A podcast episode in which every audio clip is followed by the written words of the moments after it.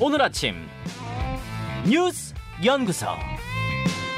오늘 아침 뉴스의 맥을 짚어드리는 시간 뉴스 연구소 오늘도 두 분의 연구위원 함께합니다. CBS 김광일 기자, 뉴스톱 김준일 수석 에디터 어서 오십시오. 안녕하세요. 예, 첫 번째 뉴스 어디로 갈까요? 인적 쇄신 경쟁. 총선을 앞두고 여야가 인적 쇄신 경쟁에 시동을 걸었다. 이렇게 봐도 되는 분위기예요. 뭐 시동을 걸었다 정도 볼 수 있을 것 네. 같습니다. 일단 민주당부터 보면요. 총선 기획단을 출범했어요.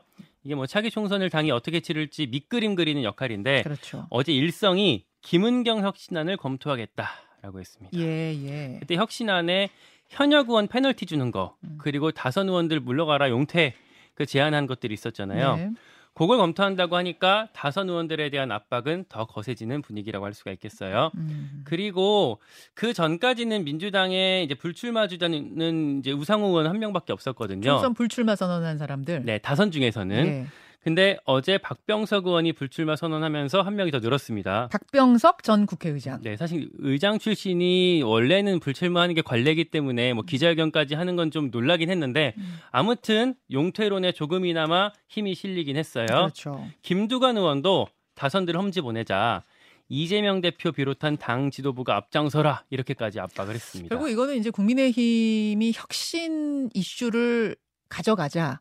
민주당도 어 뭔가 우리도 해야 된다 이런 분위기의 발로죠. 네, 뭐 위기 의식이라고 할 수가 있겠는데 지금 여의도에서는 강서구청장 선거가 승자의 저주가 됐다 이런 말이 공공연하게 나오고 있어요. 음. 그러니까 최근에 국민의힘에서 사면 타쳤잖아요.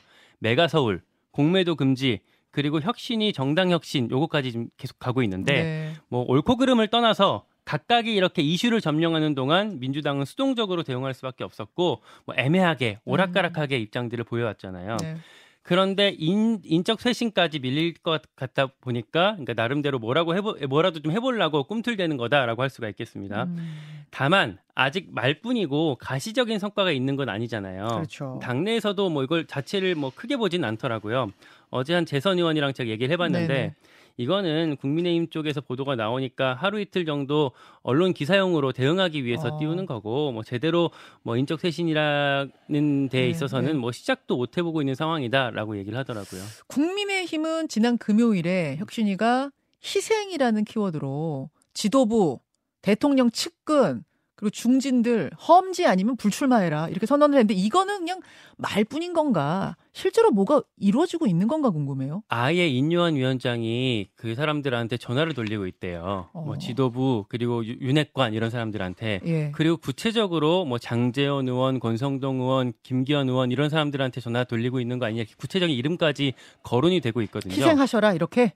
네. 그러니까 이 사람들한테 내가 전화했다라고 딱 인정하진 않지만 네. 그렇게 거론이 되고 있는 정도의 상황이고 음. 만약에 이게 한두 사람이라도 실현이 된다면 파괴력은 엄청나게 클 것 같습니다. 어제 이뇨한 위원장이 한 인터뷰에서 그렇게 얘기를 했더라고요. 한두 명만 시작하면 다 음. 따라올 것이다. 맞아요.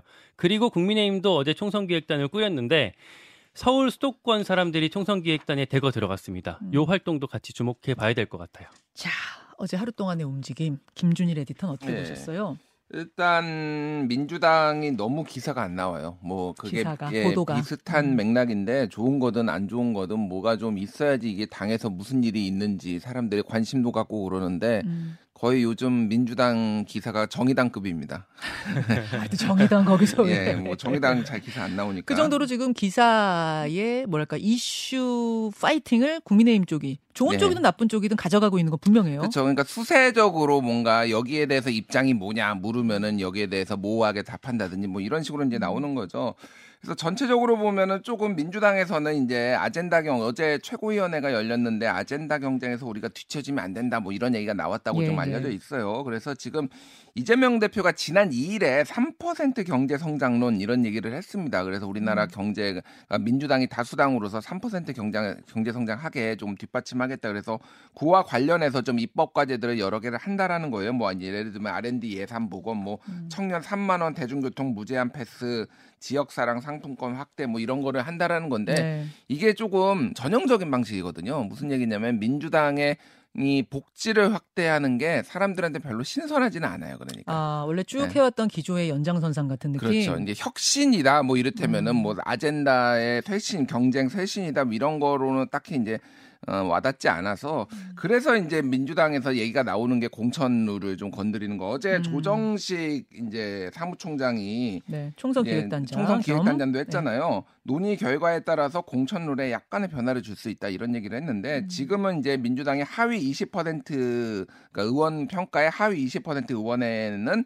당내 경선 때 20%를 적용을 예. 예, 감산을 하는 거를 이제 예. 적용하는데 이거를 김웅동 혁신이가 하위 30%까지 넓, 넓히고 경선 감산도 40%까지 높인다 이런 음. 거를 제안을 이미 한 바가 있고요 예, 혁신안을 예. 이거를 어느 정도 수용하겠다라는 건데 그러니까 비명계에서 이제 반발하는 거죠. 일단은 민주당은 시스템 공천 첫 번째, 두 음. 번째는 총선 1년 전에 공천룰을 확정하고 건드리지 않는다라는 대원칙이 있었는데 음. 이게 지금 깨지는 거냐. 그리고 소위 말해서 이제 당원들 중에서 강성 지지자 개딸들이 그럼 누구를 찍어내겠냐, 누구한테 음. 안 좋은 점수를 주겠냐, 뭐 이런 얘기들이 이제 나오는 겁니다. 그래서 이게 어떻게 보면 이제 뭐 어떤 당내 갈등의 도화선이 될 가능성이 있는 거고 음. 사실은 이것도 신선하지 않습니다. 그러니까 왜 그러냐면은 이 윤핵관과 뭐 영, 영남 중진들이 지금 안 나오네 이런 얘기들 막 나오고 네, 있는데 네. 민주당에서 몇 명 안 나온다고 음. 이게 정말 쇄신으로 보이고 뭔가 좀 더 달라 보일까요? 그러니까 이게 민주당에 약간 고민이 있는 거예요, 사실은. 음. 그래서 더 이제 다른 류의 본인들의 기득권 내려놓기 이런 얘기가 이- 있어야 되는 거 아니냐. 그 와중에 김두관 의원의 SNS가 어제 좀 주목을 받았죠. 김두관 음. 의원이 SNS에다가 아, 좀 정신 차릴 때다 이러면서 지도부 이재명 대표를 포함한 지도부가 뭔가 용퇴를 내려야 된다. 음. 이, 이런 결단을 내려야 된다. 험지 출마 또는 불출마하셔라 이런 메시지 냈어요. 그러니까 그것도 이제 특히 이제 뭐 예를 들면 불출마를 누가 이제 박병석 의장은 원래 뭐 불출마가 예정된 사람이고 만약에 하려면은 친명계에서 뭐 나와야 되는 거 아니야? 뭐, 뭐 이런 얘기도 조정식 지도부가 지금 다 예. 친- 친명계니까. 조정식 사무총장부터 불출마 선언해라 뭐 이런 약간 뭐, 뭐 볼멘 소리도 나오고 또 하나 여기서 이제 눈여겨 보이는 게 조국 전 장관이 어제 유튜브에서 지금 재판 중인데 법률적 소명을 위해 노력하고 이게 안 받아들여지면 문화 사회적 또는 정치적 방식으로 소명하는 게 시민의 권리라고 얘기를 했습니다. 이 얘기는 그냥 나 출마할래 뭐 이렇게 저는 들었거든요. 저도 그렇게 들었습니다. 예, 예. 그러니까 그래서 오늘 국민일보 사설이 이렇게 나왔어요. 쇄신 여론 비등한데 조송추 박정천 출마설이라니. 음. 조송추는 조국, 송영길, 추미애 그리고 그렇죠. 박정천은 박지원, 정동영, 천정배 음. 뭐 이분들이 이제 하마평에 오르는데 올드보이라는 거예요 쉽게 얘기를 하면 음. 그리고 쇄신의 방향과 맞지 않다라고 해서 민주당이 좀 고민이 좀 깊어지는 그런 상황인 것 같아요. 자, 그러니까 하루만 해도 뉴스가 엄청나게 쏟아집니다. 정말 총선 모드로 이제 돌아섰다 싶은데 요 얘기는 오늘 아, 이상민 의원과 인터뷰도 준비가 돼 있고 돌쇠 토론도 준비되어 있으니까요. 더 나눠보기로 하고 김광일 기자 두 번째 이슈가죠. 신중 모드 오세훈. 김포의 서울 편입 얘기 어제는 저 서울시장하고 김포시장이 만난 거예요. 네, 그래서 일단 오세훈 서울시장이 표면적으로는 판을 더 키우는 모습이에요. 네. 김포 서울 편입 공동 연구반이라고 해서 TF를 꾸렸고요. 음. 여기에 전문가들 모셔서 통합적인 연구하겠다 이렇게 밝혔습니다. 예. 그러면서 했던 얘기가 김포시를 비롯해서 구리, 하남, 고양 같은 곳에서도 서울시 편입 문제를 제기하기 시작하지 않았냐. 음. 입장 표명할 것이 더 있을 거다. 특히 구리시에서는 따로 연락이 있었다. 그래서 만날 거다라고까지 음. 언급을 아, 했습니다. 서울시장하고 구리시장이 또 만난다. 네.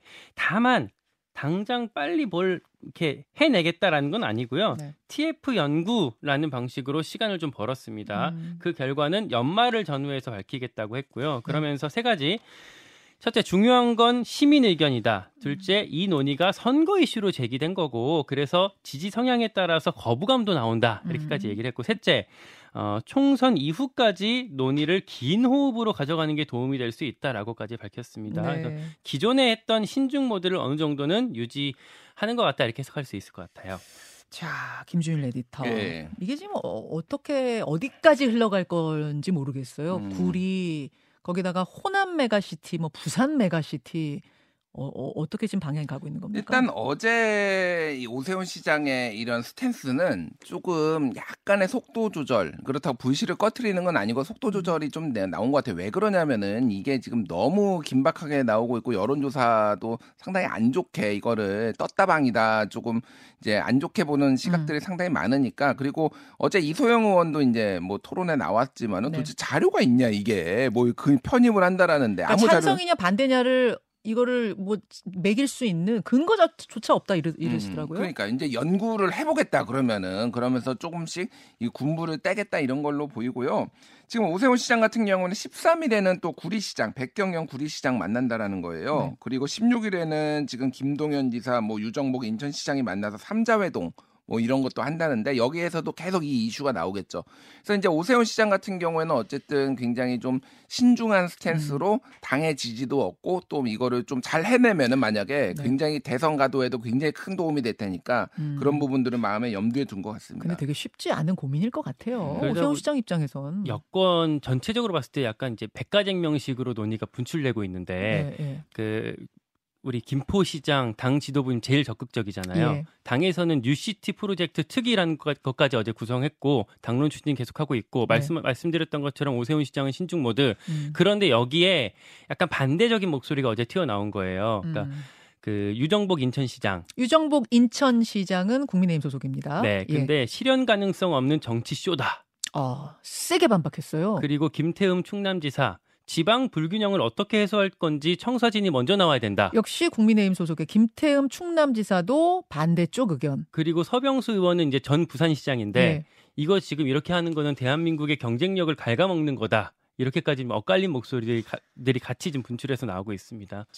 예, 이 이슈 어떻게 될지 궁금하고 또 하나가 공매도 금지잖아요. 어제 이제 시작이 된 공매도 금지. 어제 주식 시장 불기둥 치솟고 난리 났었습니다. 코스피가 2,500대를 다시 넘겼어요. 아, 이게 세 번째 이슈인가요? 네. 예. 하루 만에 134포인트가 이제 올랐는데 하루 상승폭, 상승폭 기준으로 역사상 최대로 컸어요. 역사상 최대요? 네, 우리 우리 증시상 최대. 와, 그렇습니까? 코스닥 같은 경우에도 20년 만에 최대치로 오르다 보니까 결국 오전에 사이드카, 그러니까 거래 일시 중단이 발, 발동이 됐었고요. 너무 가열돼서. 네, 물론 이게 미국발 이슈가 있어서, 그러니까 미국에서 금리 인상이 사실상 끝났다라는 기대감이 나오면서 네. 다른 아시아 국가들도 어느 정도 올랐어요. 네. 그런데 우리나라만 이렇게 미친 듯이 오른 거는 말씀하신 것처럼 공매도 이슈. 음. 어, 어제 제가 말씀드렸던 게 공매도가 없는 주식을 빌려서 파는 거라 그랬잖아요. 그러니까 네. 외상 개념인데 이 외상 값을 바로 갚아야 되는 외국인들이 다 이제 어, 주식을 사들이면서 쫙 올랐던 거였습니다. 이른바 외국인들의 숏 커버링입니다. 네. 어제요. 오히려 개인들은 매도가 꽤 많았고 외국인과 기관이 엄청나게 사들였더라고요. 음. 그래서 이렇게 불기둥이 치솟았던 거더라고요. 특히 2차 전지가 공매도 세력이 원래 집중됐던 게 2차 전지 쪽이었잖아요. 여기가 난리였고요. 예. 갚아야 되니까. 네, 에코프로라는 종목은 상한가까지 기록을 했습니다. 어쨌든 엄청났어요. 엄청났습니다. 김준일 에디터. 예. 우리가 오늘 이건 2부에서도 따로 전문가와 다루긴 할 겁니다만 결국 공매도로 치솟은 불기둥이 언제까지 갈 거냐. 음. 이게 장기적으로는 또 악재 아니야? 막 이런 말까지 나오고 있어서 좀 헷갈려요. 일단 공매도가 우리 주식 시장에 조금 차지하는 비중을 말씀드리면은 코스피에서는 시, 장 가치의 0.6%, 코스닥에서는 1.6% 정도 됩니다. 그러니까 이게 엄청나게 큰 규모는 아니에요. 음. 근데 이게 지금 어제 좀 비정상적으로 치솟았잖아요. 네. 그러니까 여러 가지 뭐, 뭐 이제 외국발 어, 호재도 예.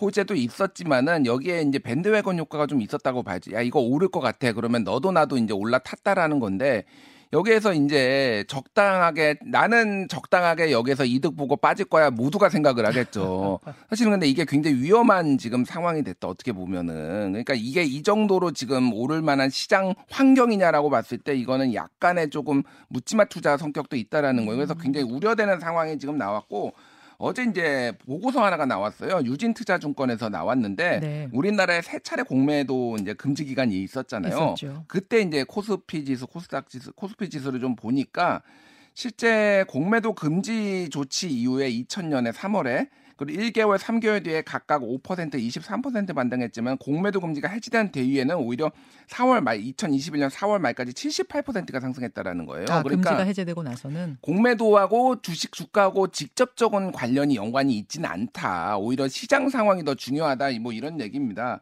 그래서 어제도 이제 말씀드렸지만은 지금 전 세계에서 OECD 국가에서 공매도를 금지한 나라는 터키, 튀르키예하고 한국밖에 없어. OECD 국가들 음. 중에서는 그, 그 정도로 이제 글로벌 스탠다드고 어제 공교롭게도 필리핀이 우리나라 증시 한 4분의 1 정도 되는 필리핀이 공매도를 27년 만에 전격적으로 이제 허용을 했거든요. 아 그래요? 예, 예. 어. 그러니까 이게 대세는 사실 공매도로 가는 있는 거고 그거를 규제를 어떻게 하느냐가 이제 그리고 얼마나 공평하게 사람들이 시장에 참여할 수 있게 하느냐가 문제인데 금융 당국에서도 그래서 어제 공매도 뭐뭐 불법 공매도 적발했다 뭐 음. 또 새로 보도자료 나온 게 그런 비판적 목소리를 조금 많이 의식한 게 아닌가 그렇게 보여집니다. 사실 지금 말씀하신 취지가 그동안 금융당국, 금융위원회나 아, 우리 정부에서 했던 얘기의 맥락에 다 있는 거거든요. 이런 얘기들을 했었어요. 음. 그런데 갑자기 금지하다 보니까 이거 뭐냐, 갑툭튀 아니냐 이런 얘기들을 어제 할 수 있었던 거죠. 자, 들으시면서 많은 분들이 아니 공매도 금지 이건 좋은 거 아니냐 왜 이렇게 또 부정적으로 뭐 얘기를 하느냐 이런 문자도 꽤 들어와서요 전문가와 함께 짚어보려고 해요 긍정적인 건 뭐고 우려되는 건 뭐고 어떤 부분이 필요한 건지 개미 투자자들은 어떻게 대처해야 되는지 2부에 짚겠습니다 고맙습니다. 고맙습니다. 감사합니다. 김현정의 뉴스쇼는 시청자 여러분의 참여를 기다립니다. 구독과 좋아요, 댓글 잊지 않으셨죠? 알림 설정을 해두시면 평일 아침 7시 20분 실시간 라이브도 참여하실 수 있습니다.